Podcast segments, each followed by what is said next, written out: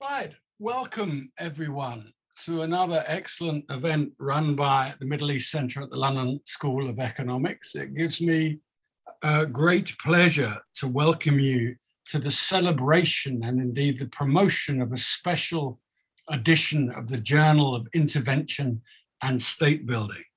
My name is Toby Dodge, and I teach at the London School of Economics. But much more importantly, I'm joined by three authors of this special edition. Um, Ruba Ali Al Hassani uh, from Lancaster University, Ibrahim Al Mashar, um, Marashi from California State University, San Marcos, and Shamiran Mako from Boston University. I'll introduce them all in a minute, but uh, they're going to each speak uh, for about seven uh, and at the most 10 minutes, and then there'll be Q&A. If you could type your questions in the chat box, that would be great. Don't be shy and start typing as soon as you want. Um, please note that th- this event will be recorded and will also be live streamed on Facebook.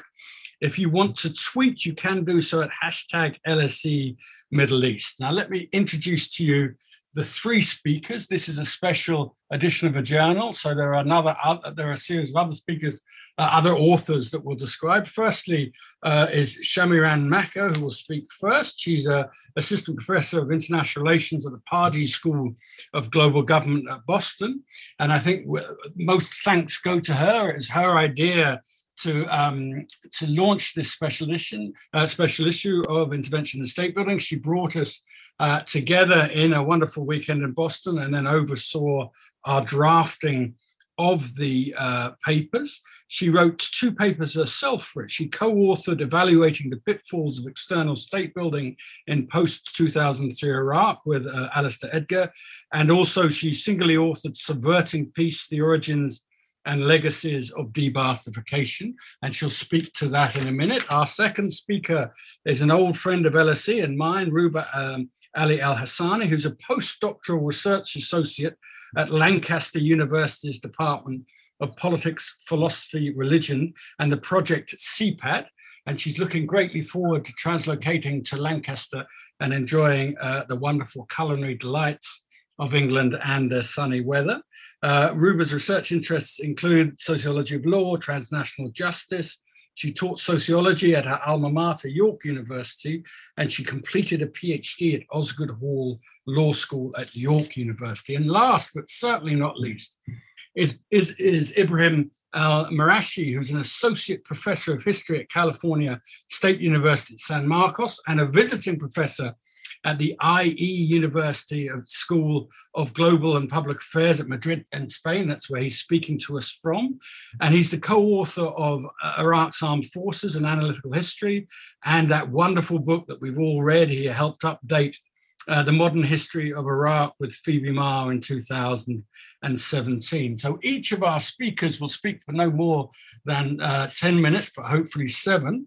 And I'll hand over to Shamiran Mako to introduce the special edition and uh, to introduce her own paper as well. And then we'll open it up for Q&A. So please do write your questions in the chat box. And to remind you, we are celebrating the launch of the special edition of Intervention and State Building Journal, which is uh, 15.4. Shamiran, tell us all about it. Thank you so much, Toby, for that really generous introduction. Um, and I want to thank you for um, hosting this event at the Middle East Center at the LSE um, and for being with us here this morning. And Nadine El Mansafi, thank you so much for organizing all the logistics. You, in so many ways, made all of us come together.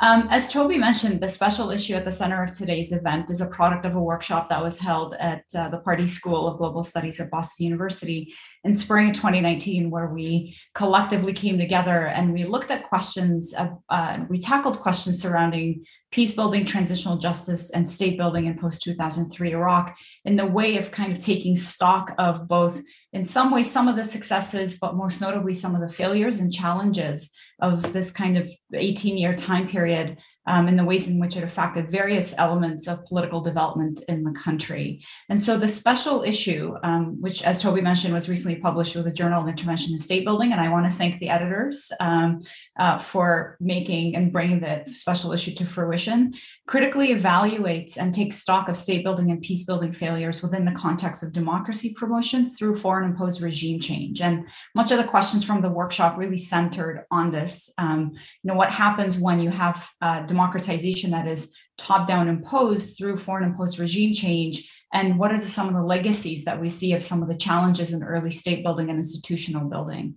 In addition to the papers that are presented here today by my colleagues and contributors toby dodge um, uh, uh, Ruba Hassani and uh, Ibrahim Al Marashi. Uh, Marsin Alshamary also contributed a fantastic paper on the role of the Hawza and religious elite within the context of uh, peace building and divided societies.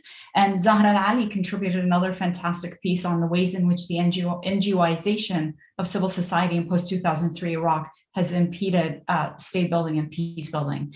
Um, in the introduction, as Toby mentioned, that's co-authored with Alistair Edgar, titled Evaluating the Pitfalls of External State Building in Post-2003 Iraq. We examined both micro and, mi- and, macro and micro level processes that impeded the formation of a functioning state and a durable and unifying political order, really in many ways in, in being able to curtail the resurgence of violence. And in this way, in looking at what has transpired over the past 18 years and in situating Iraq within other uh, post conflict uh, uh, state building and peace building efforts. We argue that securitized state building impeded bottom up and more localized efforts at maintaining peace following democratization. Um, and we also argue that expedient and incongruent state building under the CPA, the Coalition Provisional Authority, as, an, as the main occupying power, produced a weak and highly fragile uh, state institutions susceptible to ethnic elite capture. Um, and in this way, you have the kind of fragmentation of the coercive apparatus, which makes the state effectively incapable of successfully claiming monopoly over the use of force within its territory. In this way, the overemphasis on post conflict reconstruction, neoliberal economic restructuring, and the institutional and political reforms that were designed to kind of uh, maintain peace and stability failed to create parallel peace building institutions. And at the same time, in the introduction, we know that um, as a foreign invasion and occupation, um, there was an over reliance on a narrow group of uh, both dissident elites and exiled elites uh, within the country, and that much of American state building of efforts in this way and within this context suffered from multiple and overlapping crises of legitimacy that set the path for reemergent authoritarianism, and in that way really heightened the propensity for perpetual and pervasive cycles of violence leading to conflict and fractionalization. My own contribution, I'll briefly touch on, and I'm happy to take um, uh, questions and comments in the Q&A. Um, my own contribution centered on this question of lustration um, as an instrument of transitional justice in post-2003 Iraq. And I focus on uh, de-Baathification as a form of lustration and, and as a policy of lustration. And what's interesting in my research is the question of de-Baathification and lustration had been considered as part and parcel of the state building effort in Iraq even before the early the, the early 2000s. Um, in June 1999, the U.S. Central Command sponsored the Desert, Desert Crossing Seminar to identify, assess uh, risks, threats, and opportunities and possible outcomes of an American invasion in Iraq. This recently declassified document, part of the core of its state building kind of scenarios that had been proposed, focus on the question of um, the role of exiled elites um, and the Iraqi opposition. And in it, really question the potential legitimacy and capabilities and popularity of external opposition groups working inside of Iraq in hopes of instituting regime change. Why is that important? Much of the questions surrounding de-Baathification and lustration were envisioned at the time as potentially being um, um, as having challenges, given that a lot of both dissident Iraqi elites in the country and exiled elites um, didn't have much legitimacy amongst um, the masses, and so as it was argued. And in my article, Subverting Peace The Origins and Legacies of De-Baathification in Iraq, I then focus more specifically on what happens once de-Baathification is imposed, in both in the lead up to and following regime change. And to do that, and, and to kind of as part of the um, uh, the process, I illustrate that exclusive and unconstrained de- uh, lustration through de-Baathification created an institutional mechanism that targeted and excluded key segments of the population as perceived regime collaborators. And in that way, de-Baathification is a form of lustration within kind of larger discussions on transitional justice and peace building uh, during the important transitional period really subverted uh, both the implementation of transitional justice and peace uh, and peace building and in that way and, much of the outcomes of de-Baathification stem from the fact that Baathism posed a systemic dilemma for democratization and state building in both the pre-war planning and the post-war uh, planning um, of the invasion and occupation. And um, in much of the kind of lead up to and then following the occupation, um, in kind of more common uh, post-conflict settings, lustration is seen as the institutional and political and legal framework uh, that determines the extent to which members of the ousted regime can be prosecuted or reintegrated or entirely excluded from uh, post-conflict governance. Um, and specifically, the article focuses on our on um, uh, on orders one and two, which are the main kind of constitutive orders of de-Baathification. And I argue that the disproportionate influence yielded by a narrow circle of Iraqi, both exiled elites and dissident elites in the lustration process made it susceptible to ethnic elite capture, resulting in both its deep its, its politicization and deinstitutionalization as an instrument of transitional justice. Um, and in this way, I argue that de-Baathification actually created the political opportunity structure for institution for institutionalizing exclusion by key stakeholders from governance at the onset of the critical phase of the transition, uh, um, immediately in post 2003, 2003, 2004, and then afterwards. Um, and I focus on two uh, elements within this bigger question. Um, first, I, I, argue that the extensive reliance by American policymakers on a narrow circle of previously excluded um, dissident elites and then expatriate elites uh, impeded the design of an autonomous and multi-layered legislative and judicial institutional vetting process. And in that way, it resulted in the ubiquitous purging of former Baathists across various ranks. Um, the disproportionate impact this had on Iraqi Sunni Arabs, for example, signaled that signaled to the community that their status had been relegated to that of persona non grata, which crystallized the community's intransience toward then accepting the emergent political order. And second, the absence of parallel cross-communal national reconciliation and peace-building initiatives really intensified this interethnic distrust of foreign imposed democratization. And in that way, that in and of itself heightened fractionalization and exclusion at the onset of, of the transition. Um, oftentimes, what makes Iraq unique in comparison to other lustration programs that were instituted in both Eastern and Central Europe and the kind of post communist transitions in South Africa um, and in uh, um, Chile, Argentina, and in post war Germany is that you have this multi layered process that has judicial and judicial oversight mechanisms that trickle down from either the federal level to the provincial and to kind of even local districts. Um, and the idea behind these mechanisms is that they are meant to act as an institutional check on the ways in which lustration policies are, um, are, are, implemented. Um, and in the case of Iraq, we see both exclusive lustration and exclusive lustration absent this multi layered legislative oversight process that really impeded its application as a tool of transitional justice. Um, I'll stop there and I'll take up um, some of the key findings and more of the findings, substantive findings in the Q&A, which I'd be more than happy to discuss, but I'll leave the floor um, up to um, our next participants. Thank you so much. Many thanks, Sharon, for uh, explaining um, the, uh, the special edition itself and also for outlining your uh, chapter in it. Ruba, tell us about your paper in the special edition. Thanks. Thank you. Um, I'd like to start with a quote from Neil Gaiman where he says that stories are webs, interconnected strand to strand, and you follow each story to the center because the center is the end. Each person is a strand of story. And I like to think that this quote has a lot to do with my paper because uh, the paper examines how integrating storytelling based practices such as restorative justice dialogue and restorative education within Iraq's legal and educational systems uh, can promote an inclusive, cross communal public discourse and facilitate bottom up and inclusive peace building practices. To this end, I use social constructionism uh, to discuss how storytelling can be very um, helpful uh, in Iraqi peace building, uh, both um, storytelling social constructionism are based on an interactionalist model. So there's the self and there's an other who can be a listener.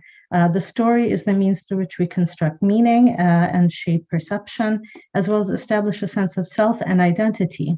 And um, therefore, stories and storytelling uh, inc- include subjective realities.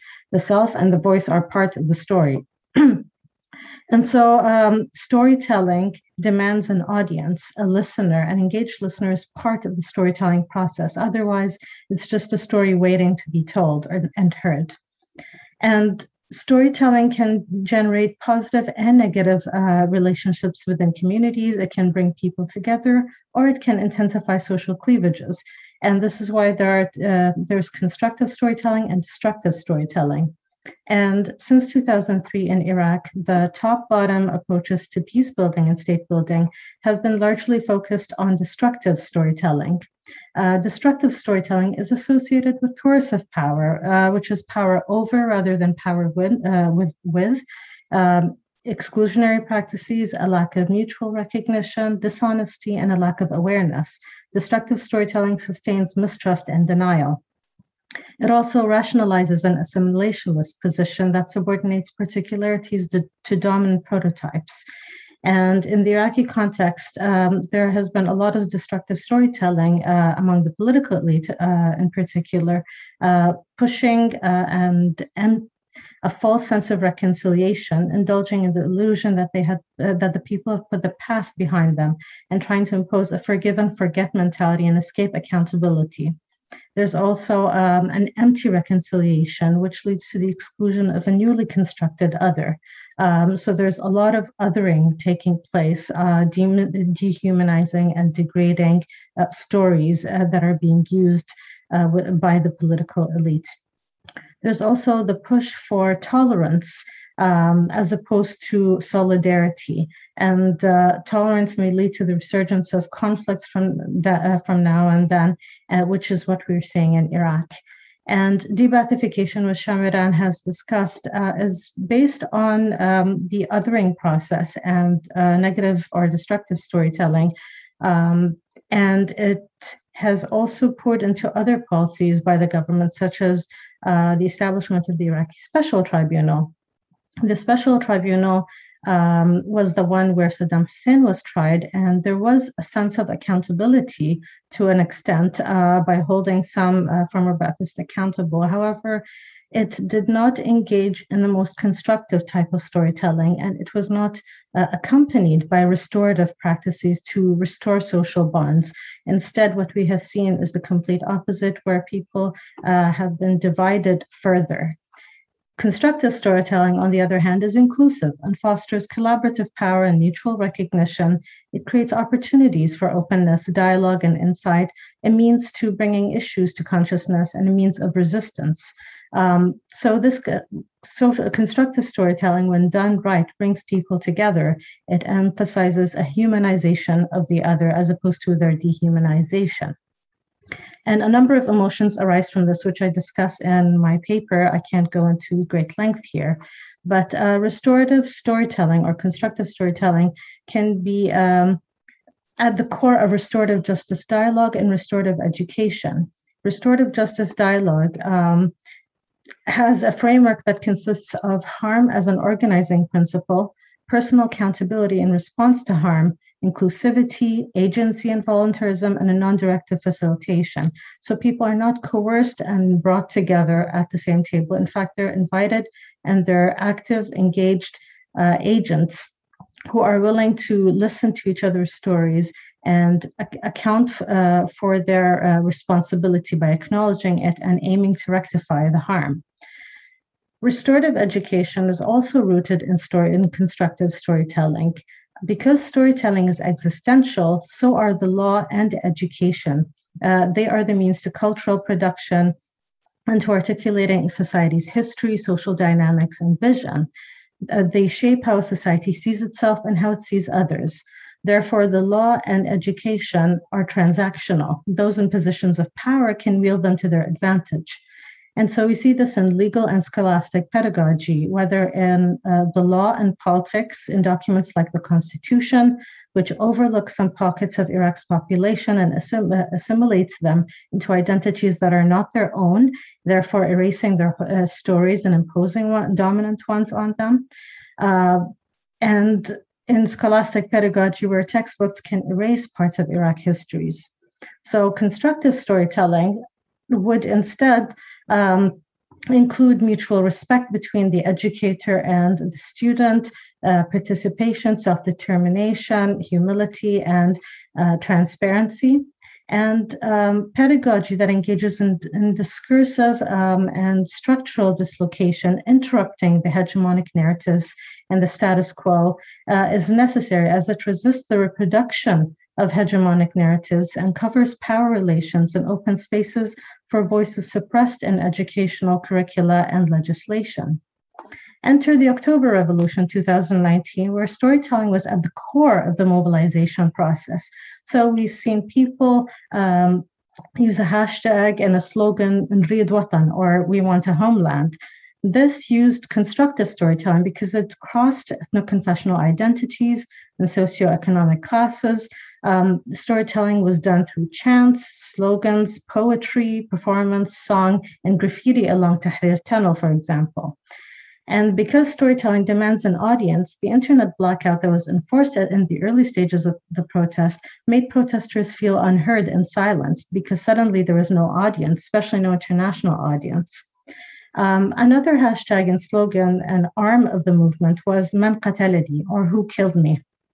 Not only were people calling for the accountability of the corrupt, but they were calling for accountability specifically for those who uh, killed protesters and um, uh, journalists and activists.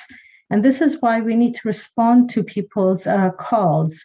I can't, we cannot propose a purely restorative model or a purely punitive model because people want different types of justice that um, align with their different truths. So I don't propose a particular hybrid model in my paper, but I do discuss why we need a hybrid one. So we need one that um, incorporates restorative justice dialogue, restorative education, and as well as prosecutions that are restorative and penal in nature, where they place victims and victim impact statements and truth telling and constructive storytelling at the core of the process.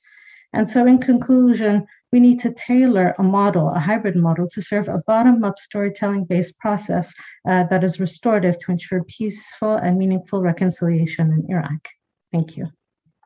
That was excellent. Thank you, Ruben. I'm, I'm, sure I and others will come back with questions. But before that, we come to Ibrahim, who, if you can see him, is right at the bottom of that very large lecture theatre um, in Spain, and you can see the sun shining through the window.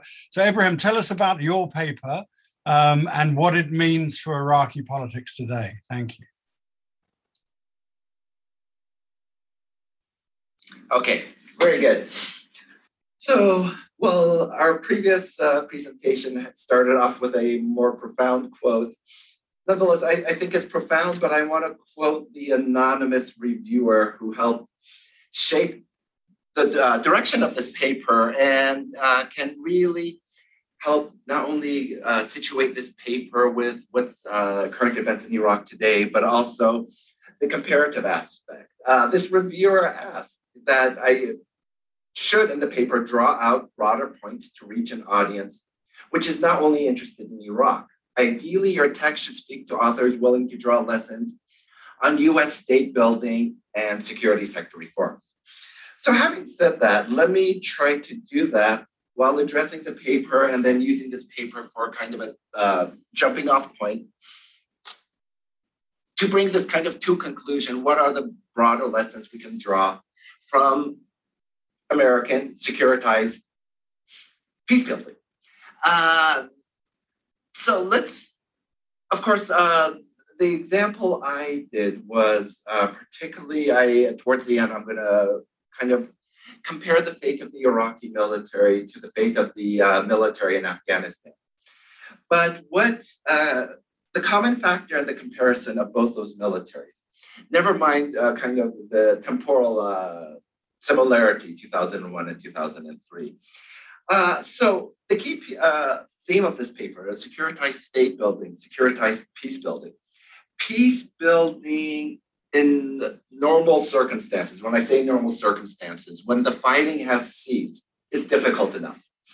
And if anyone has been following the events in uh, Bosnia, here's one case in point where the 1995 Dayton Accords stopped the civil war, where violence ended.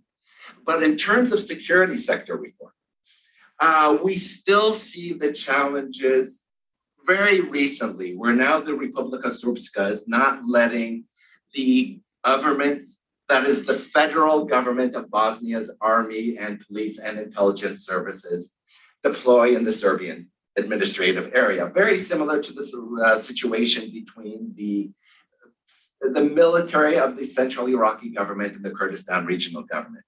That was the difficulty of security sector reform in a, a particular place where the violence had stopped. Iraq and Afghanistan are two examples of reconstituting a military anew while a conflict is continuing, ongoing, okay, in the face of an insurgency. And this is what my paper sought to address was to document, to chronicle uh, why this effort was doomed to fail to begin with.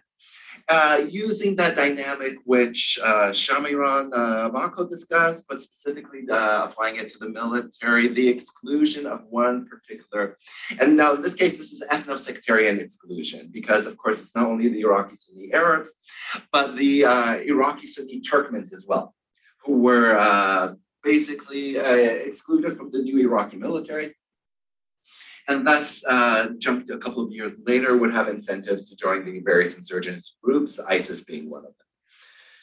So I'll just read the, uh, the main thrust of the paper and then I will jump towards the uh, final uh, concluding points. So when we're talking about American securitized peace building, along with Shia and Kurdish political elites, excluded members of Iraq's Sunni demographic, both Arab and Turkmen, who had served in the security sector under Saddam Hussein, without a strategy for their disarmament and reintegration. This excluded demographic still possessed arms and military training and revolted post 2003 against the new military, undermining its elusive monopoly on the use of force and provision of public security. According to the analytical framework of Andreas Wimmer, political exclusion fosters the mobilization of individual and collective actors who are driven by their desire to get a more favorable balance of exchange with the state and gain access to the public and private goods at its disposal. Thus, exclusion deprived the new Iraqi state of political legitimacy amongst these disenfranchised Sunni communities who contested the post 2003 state building effort by mobilizing as insurgent groups, including ISIS. While ostensibly insurgent groups sought legitimacy in the name of combating a foreign occupying force, an underlying rationale for their recruits was to undermine the new system that excluded them from state patronage due to their sectarian affiliation. So I will, to take that, and now let's uh, apply it in a kind of a broader sense, post uh, 2001. This article sought to draw lessons beyond Iraq on security sector reform, peacekeeping, and state building. The declaration of the global war on terror two decades ago led to American interventions in Afghanistan and Iraq, resulting in unintended consequences. Securitized state building led to the US reconstituting armed forces in both nations anew. Institutions that failed to deal with the security vacuums brought about by the American invasions. Rather, the US intervention led to the persistence of violent non state actors rather than the ostensible aim of eliminating terrorist groups and their affiliates. In Afghanistan, the Taliban endured, endured and Al Qaeda became diffuse and branched out into Iraq after 2003, evolving into ISIS. More than two decades after 2001, these non state actors persist. As of 2001, the Biden administration sought to extricate itself from both states, leaving in doubt the ability of American trained militaries and existing militias to contain the Taliban or ISIS. And I remember sending this off uh, a week before Kabul had fallen. And this is where I will conclude.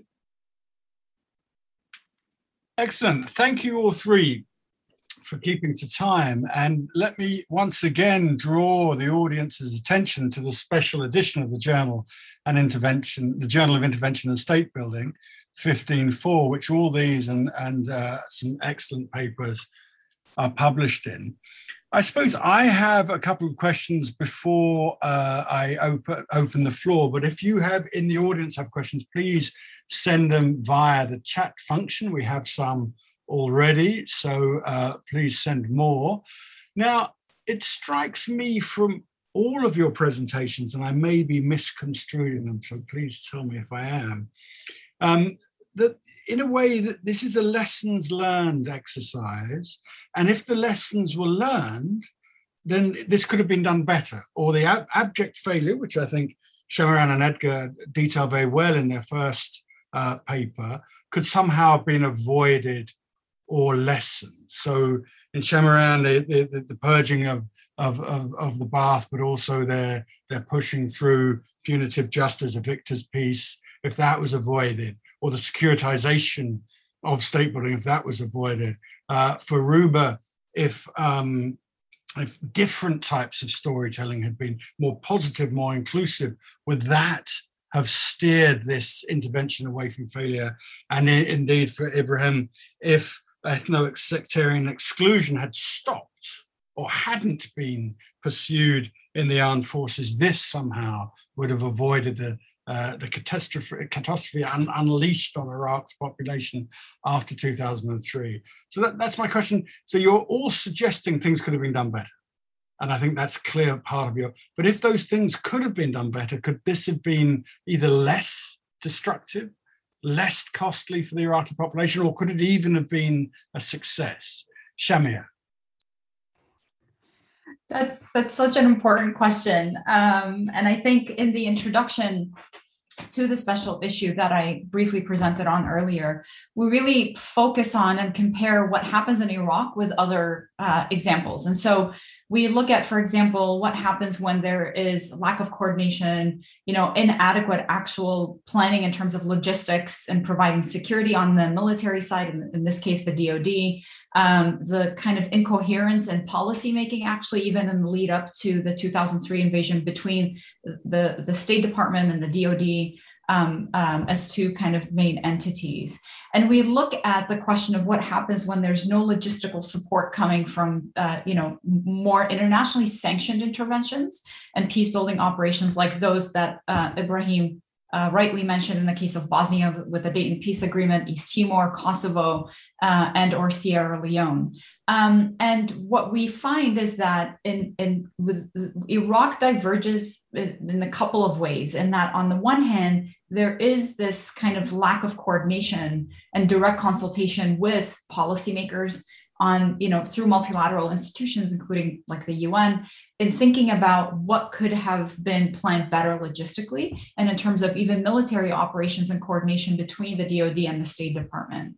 Um, and at the same time we find that um, some of the um, you know the, the ways in which iraq deferred is from other cases is that there was this almost complete overhaul and that complete overhaul then actually led to a hollowing out of the state um, and this in the sense varies from the cases that i mentioned before.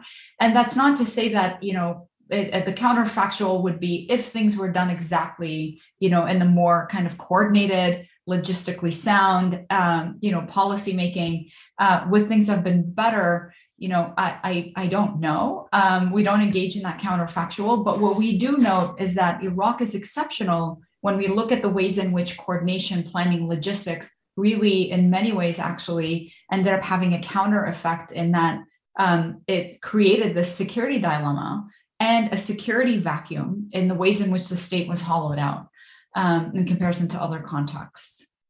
Excellent. Well, wait a minute, Ruba, before I come to you, because I know you've got a lot of questions. I just want to follow up with Shamiran on that. Now, um,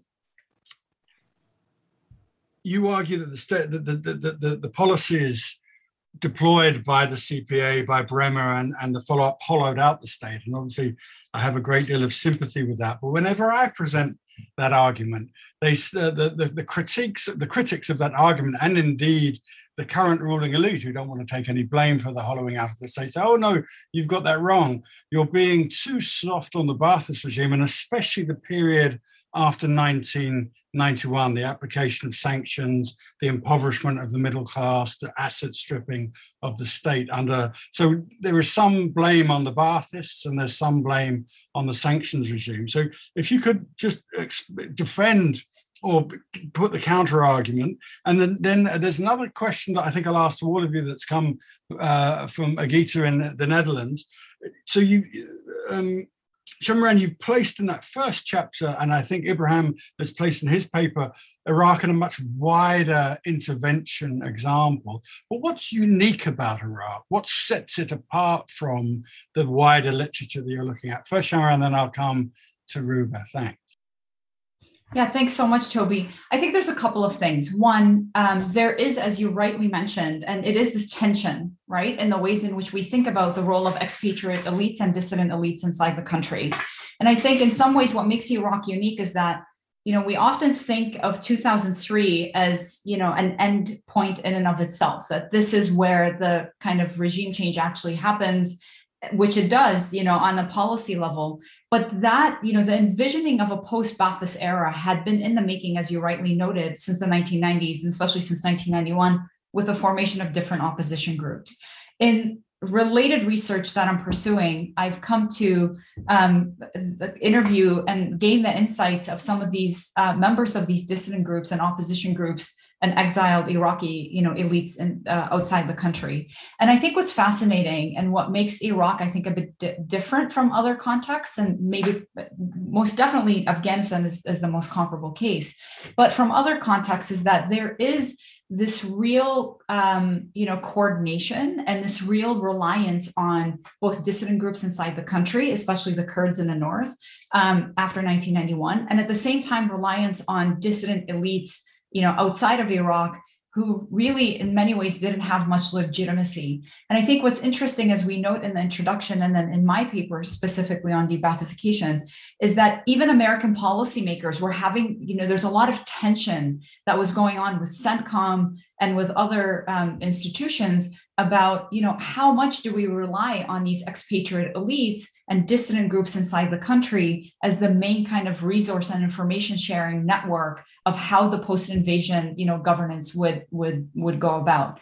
And i think what's interesting is that in 2003 I, or 2002 um, the us sponsored the iraq uh, democratic working group and some of the proceedings of that were published in the journal of democracy.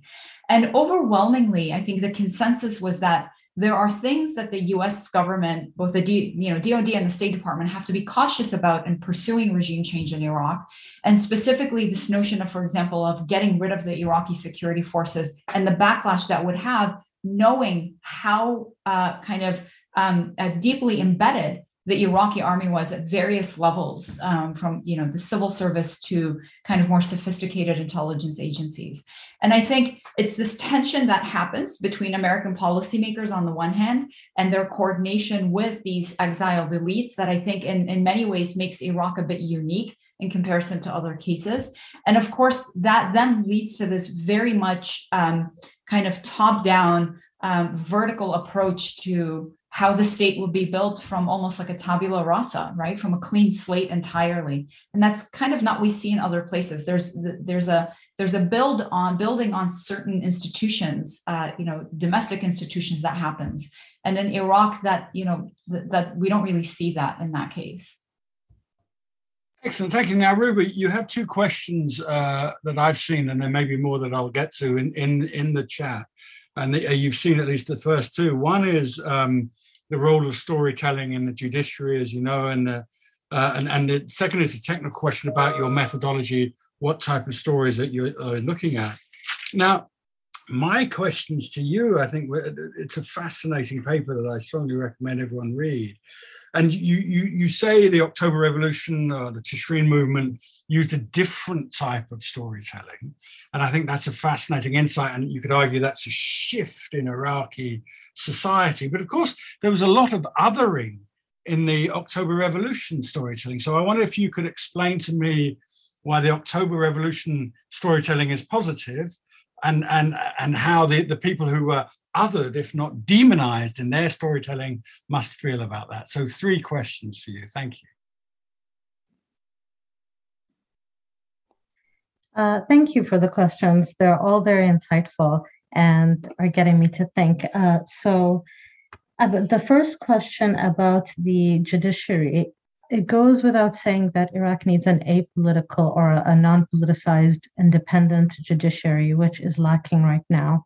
And um, to to answer that, apart from the uh, depoliticization of the judiciary, we need to um, inject a restorative element. Uh, so there's a lot of uh, retributive justice in Iraq. A lot of people, when they say, um, you know, that they want justice, a lot of them think of it in the retributive sense and they want punishment. It's a very penalizing system.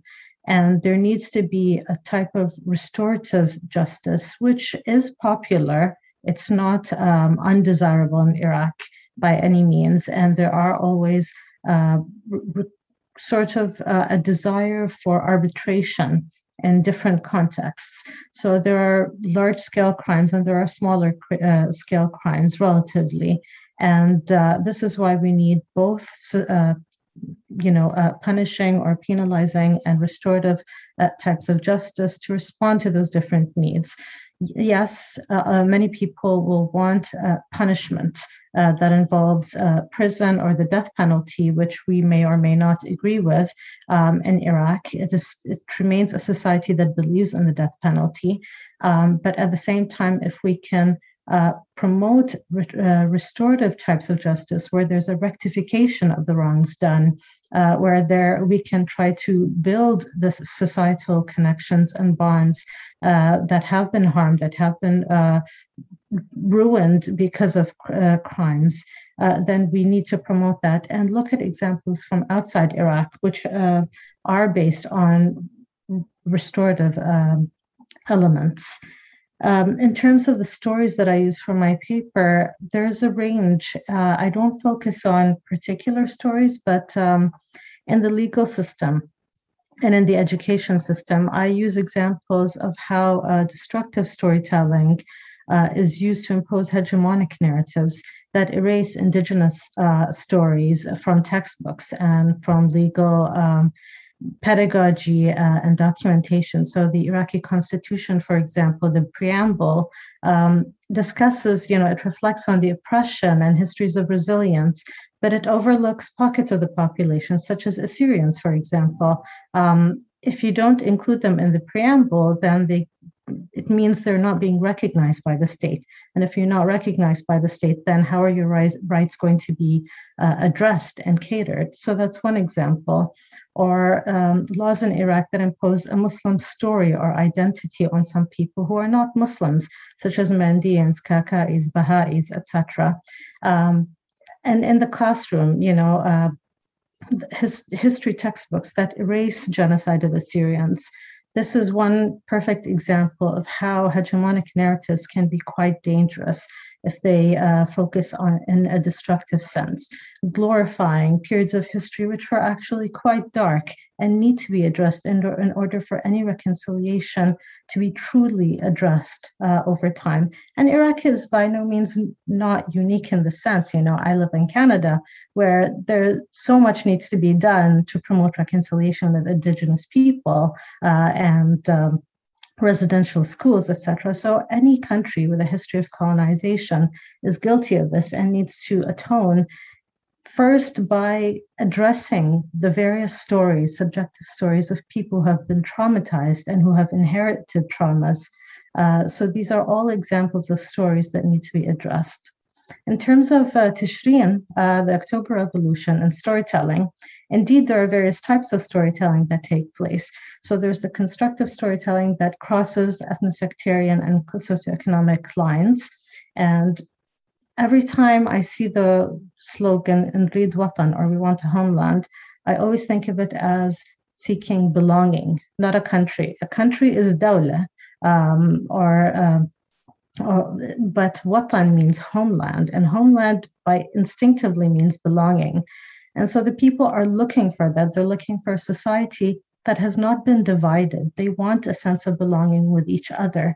And um, but there has been an element of destructive storytelling, which began with the, at the same time of the protest movement, with the use of terms like jokeria uh, or jokers to demonize and dehumanize protesters. And this was used by certain pockets of the population that uh, did not like the protest uh, movement and what it was going for, and it instantly labeled them. So the stigmatization of the other is part of the of negative and destructive storytelling, and so that created a pushback from the Tishrinis or uh, protest movement where they were trying to push for their own stories. So there are clashing stories, um, and there has been a use of derogatory language. So in Tishrini, so Tishrinis have been called Jokeria, and in response, they have been using the word duyul, which mean literally translated means tails, and it is used in reference to people who are loyalists to Iran uh, and to militias. And so there is this negative type of storytelling that is being used. And so this is a good example of how storytelling and language are very significant and can contribute to conflict. And if there is any way we can use storytelling to bring everyone to the same table and promote discourse, then a healthy discourse and listening to each other and listening to the background behind each person's um, story, then it would help humanize everyone. The problem here is that dehumanization has been taking place. And this is why people have been assassinated and attacked, and buildings have been burnt down, uh, and expressions of fury. So there's a lot of emotion, and emotion is not irrational by any means. It is a response to structural problems, to systemic problems. And so storytelling I'll, I'll, is part I'll of it. I'll put a pause on there because we need to bring yes. him in. He's been very yes. patient. Ibrahim, um, there's, there's a, a, couple of questions. There's firstly my original question to you, which is a question I think we all hate getting at the end of our talk. So you're so smart, how would you do it better? So if um, if uh, security sector reform had been done better after 2003, if the army hadn't been disbanded, if there hadn't been what you called uh, ethno-sectarian uh, exclusion, uh, would we be in a better place? Would Iraq be more stable?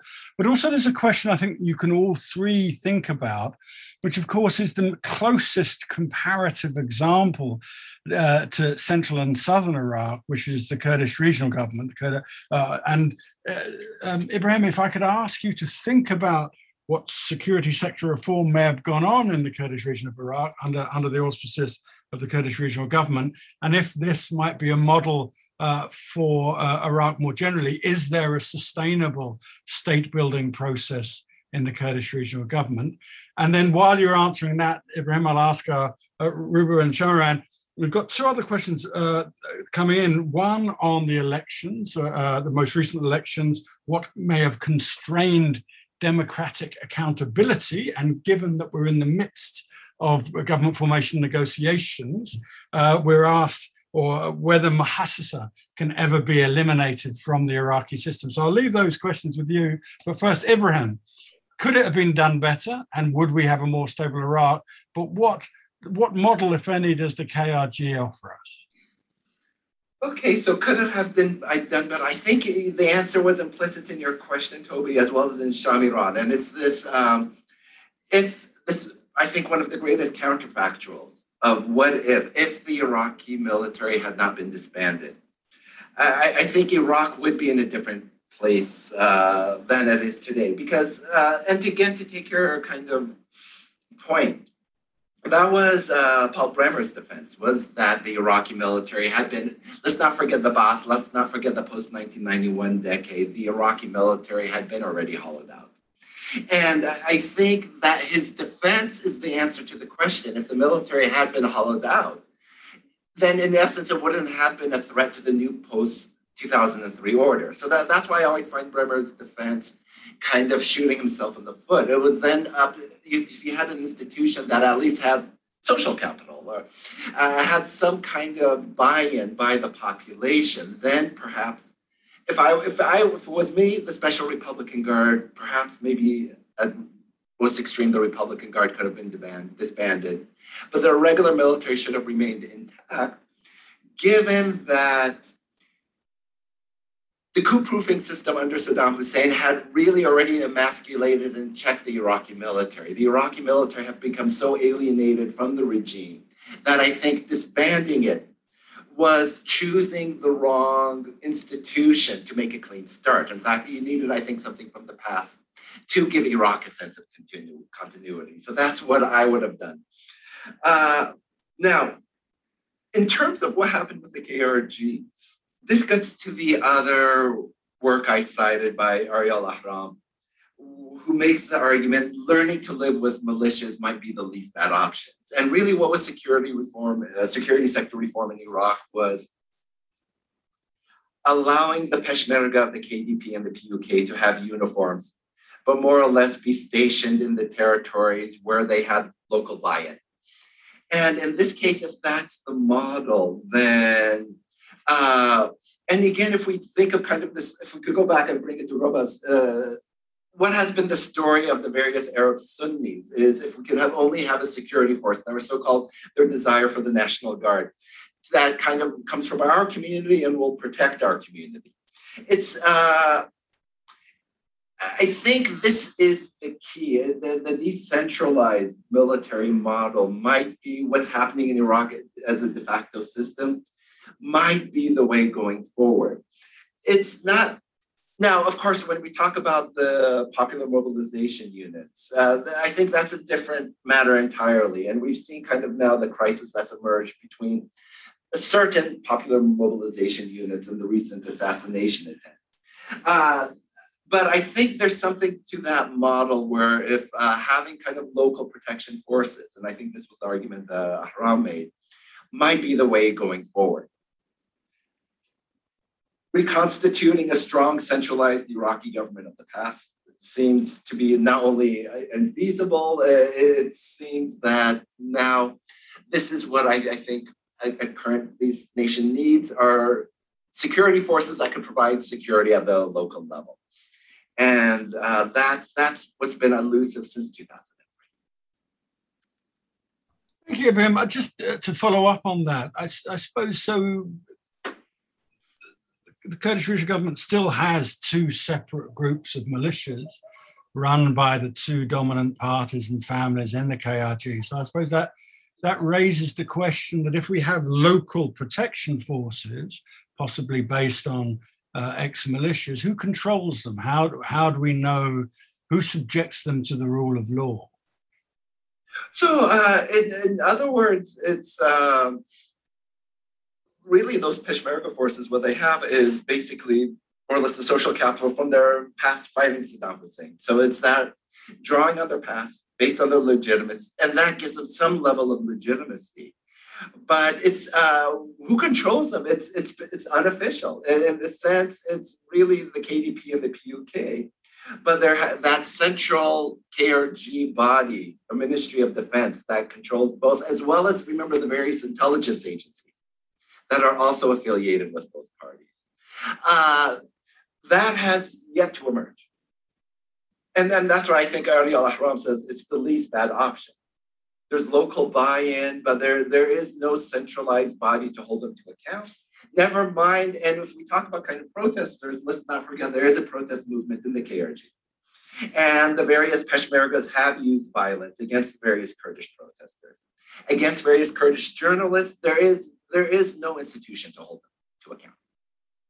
No, no Peshmerga force, as far as I know, particularly the, the uh, generals, has ever been held accountable for attacking a Kurdish journalist in the history of the KRG post 2003. Thank you, Ibrahim. Right now, we're running sadly out of time. We could talk about this all, all evening, and I'm sure our audience could as well. But so we've we've got probably four, and if if we push it a little longer. Uh, and there are, as as you can see um, in the chat, there are a series of questions. But I want to bring it right forward, and and so in I'll ask you for each one final intervention before we have to um, conclude.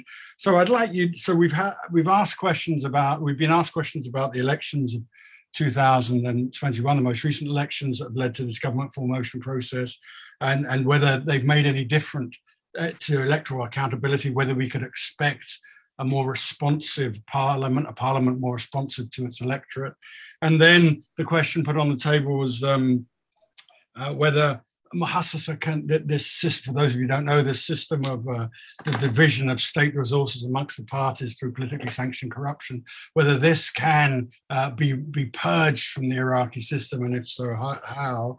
We've also had questions that I think uh, has dealt with very well about restorative and transitional justice. But we've also had a question about whether an international criminal tribunal for ISIS fighters might be a step forward. So, in your last uh, two or three minutes each, uh, starting with Shamiran, pick up anything you want from that smorgasbord of questions and uh, what would you like to leave uh, our, the thoughts you'd like to leave our, our very well in, informed audience with. Thank you, Shamiran. Thank you so much, Toby. I think just to piggyback on what Ibrahim was saying on on, on the question of um, uh, governance and the and security in the KRG, I think you know so much of that I really don't see much of a difference in terms of how um, the coercive apparatus in the KRG operates at this kind of uh, almost indiscriminate level. And we've seen that in the deployment of use of force on protesters as we do with militias elsewhere in Iraq. And I think the other question that complicates this local policing is really in the question of the disputed territories. Um, you know, what happens when Yazidis and Assyrians and Turkomans and Shabaks and Kakai, for example, really emphasize uh, decentralized, localized police forces that are not beholden either to the Peshmerga or to the central Iraqi government, but have you know coordination mechanisms within them. Um, and so I, I want to push back a bit on this question that it's the least you know worst option that we have because it depends on who, right, and what communities uh, affected by the dominance of you know militias both in the you know above the 36 parallel and below. Um, on the question of the muhassasa system and i think toby you've done such a good job in the paper at unpacking this and other works um, that's been you know fundamental to, all, to our understanding of consociationalism and power sharing in iraq which is what muhassasa is. I would argue that we actually haven't seen a full implementation of power sharing. You know if we think about power sharing as an institutional mechanism that is meant to trickle down and that is meant to kind of uh, permeate across different horizontal sectors of society at the district level, at the municipal level, at the provincial level, and then at the federal level. Power sharing hasn't been implemented. What we saw, and it's part of this kind of incoherence of institutional formation in post 2003 Iraq, is that consociationalism and power sharing consociationalism being informal, but power sharing more specifically was very much elite captured from the onset in that you had governance formation that was tied exclusively to what do the Kurds want, what do the Shias want, and what, what room is there for the Sunnis. And I think in that sense, we haven't really seen power sharing as we've seen in other kind of either devolved or confederate systems that we've seen in other places. And so I would argue that, you know, if the hypothetical would have been what would have happened if power sharing was instituted down at the kind of horizontal level across different provinces and districts in Iraq, that then would have tied in security sector reform and kind of bound uh, intercommunal interactions within these kind of much more localized institutions, I think we would have seen a different picture. Um, on the question, I think there was one uh, to uh, the question on uh, security and its impact on the uh, on different communities that were excluded. In my interview with General David Petraeus, who led one of the kind of surges in Mosul, um, I interviewed him extensively and I asked about this question of de-Baathification and the ways in which the legacies it had uh, and the perceptions it created for Sunni Arabs, for example. And it's a quote that I have in my article, Subverting Peace um, where he literally says these two orders, so orders one and two, cut essentially cut our legs from underneath us. In many respects, these orders created fertile fields for the planting of this uh, the seeds of the Sunni insurgency and extremism. Um, in that, you know, and it kind of really spoke to the incoherence and the lack of agreement and coordination of how security sector reform, as uh, Ibrahim mentioned, would play out in Iraq. And so I think so much of that early transition set the path for a lot of these institutional and security failures that we're actually seeing, right? They're not just outcomes of, you know, ISIS coming up in 2013, 2014, or militias in response to them. There's a process that's led to these failures. Um, and that's what I think collectively we try to highlight. Great, thank you, uh, Ruba. A, fi- a couple, uh, a couple of short final thoughts. Storytelling can always be done better. Um, to respond to a previous question uh, about how things could have been better in Iraq, we could have used far less divisive rhetoric and far less divisive storytelling. Um, Iraqi politicians could have done a much better job at uniting people if that was their intent and language does matter. So there has been recent co-optation of Tishrini language in protests, and that means this is an example of how you know uh, language matters because they're using language that has proven to be successful and so they're using it for different purposes but because this kind of language is kind of like a template that seems to work to gain people's support. Uh, spaces contribute uh, to storytelling process, whether you're outside the green zone or at the Tahrir Square or Haboubi Square. Haboubi, who fought uh, British colonialism, is a symbol of resistance. Tahrir Monument, which is a symbol of resistance and liberation. So these are all parts of the process. Um, as for the Kurdish region, using stories of nationhood to gain the people's support. Um, that's one thing that has been taking place there. Uh, in different parts of the country, stories have been used to criminalize identities and erase them. Uh, so this is very relevant to the politics, to the legal, to many other components. And um, as for the ICC uh, being used for ISIS uh, fighters uh, to put them on trial, that is an option, uh, though according to previous experience with the Saddam Hussein trial, many Iraqis would rather have trials on their own soil. So if they are Iraqi uh, nationals who are ISIS fighters, many people would want them to be tried on Iraqi soil. The ICC will never issue death sentences, and many Iraqis, whether we agree with them or not, want the death sentence. Um, the most important component is accompanying all this with restorative practices. I'll, I'll go back to this time and again. We want to make sure that there are parallel um, systems in place to ensure that we are bringing people together as opposed to just imposing punishments, uh, rectifying wrongs, uh, especially the smaller scale ones. You know, they build up over time. If you rectify this wrong and that wrong while holding um, those accountable for larger crimes, if you get all this done, you know, uh, parallel to each other, we can slowly move towards something more sustainable on, over the longer term.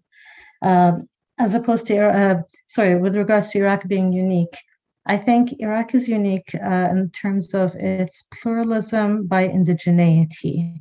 Um, many countries today are pluralistic through migration. Uh, Iraq is pluralistic through indi- its indigeneity. There are many indigenous populations in Iraq, and that is part of Iraq's be- beauty. And I think if we emphasize minorities' rights in Iraq and their stories and bring them to the forefront, we're more likely to bring everyone else's stories uh, to the table and allow more engaging listening practices and storytelling practices that contribute to proper legislation and policymaking and uh, building better textbooks to promote better knowledge and culture production for future generations who will know how to better fight suppression and uh, come together in the forms of political oppositions that cross ethno-confessional uh, lines. Uh, they wouldn't be sect based political parties. They would actually cross all that and engage in more powerful storytelling and bring that to parliament and legislation. Thank you very much. Ibrahim, we're now out of time, so I'll leave you with a, a couple of minutes to sum up uh, what you want to say, to tell everyone why they should read your article in this uh, special edition of Intervention and State Building, and to send us home with a couple of thoughts. Ibrahim. Well, we, we, we began this uh, presentation looking at the events that led to kind of the collapse of the state and its institutions. Uh, if you would read my article and compare it to the news uh, going on in Iraq in the present, uh, it's quite amazing. And given the, the rise of militias, the, the horror of uh, ISIS, that the military, despite its ups and downs, has finally emerged as one institution. According to the latest surveys done in Iraq, that does have some kind of national buy-in.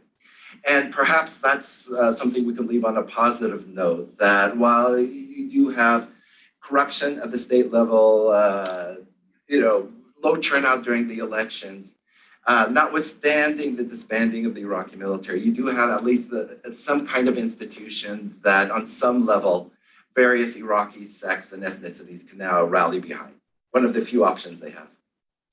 Excellent, thank you. Um, well, thank you everyone for uh, turning up today to listen to our three excellent speakers. I would again thank Shamiran Mako for uh, bringing together these set of incredibly rich and thought-provoking papers in the Journal of Intervention and State Building, 15.4, available for you to buy or in a library near you, certainly in the LSE Library, University of London Library, London libraries across London and the world.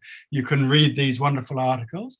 I suppose the, the discussion today and a lot of the discussions on Iraq have centered around what's the original sin? What was the one mistake that should have been rectified? And I think all three of our excellent speakers have pinpointed uh, one big issue. And, and for me, the big issue is at the end of that decade of intervention, uh, starting uh, in the aftermath of uh, Iraq's invasion of Kuwait, with the, the United Nations uh, resolution that allowed Iraq to be pushed out of Kuwait. Then there was a series of interventions after that in the aftermath of the Cold War, uh, the vast majority of which weren't very successful it strikes me that the invasion of Iraq um, was, was the pinnacle of imperial hubris. The idea that somehow you could hammer uh, a universal model onto a country that no one who ordered the invasion, pursued it, or imposed it had a great deal of knowledge about strikes me as pure folly. And I think we should never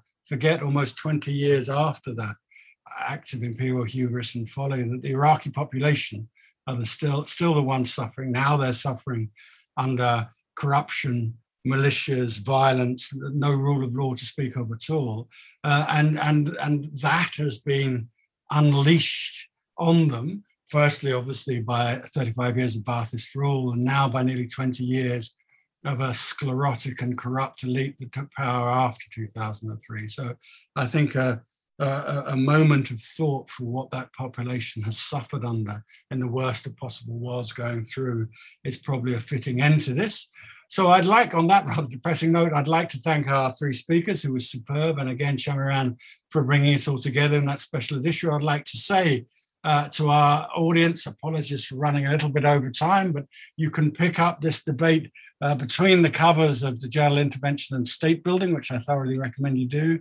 And then uh, please keep an eye on the uh, Middle East Center website uh, for the next event uh, in a very rich, uh, rich diet of programs that the center has put on. And hopefully we'll be able to invite you back in person to the London School of Economics excellent campus sometime in the new year. Thank you very much and thanks to our speakers. Goodbye.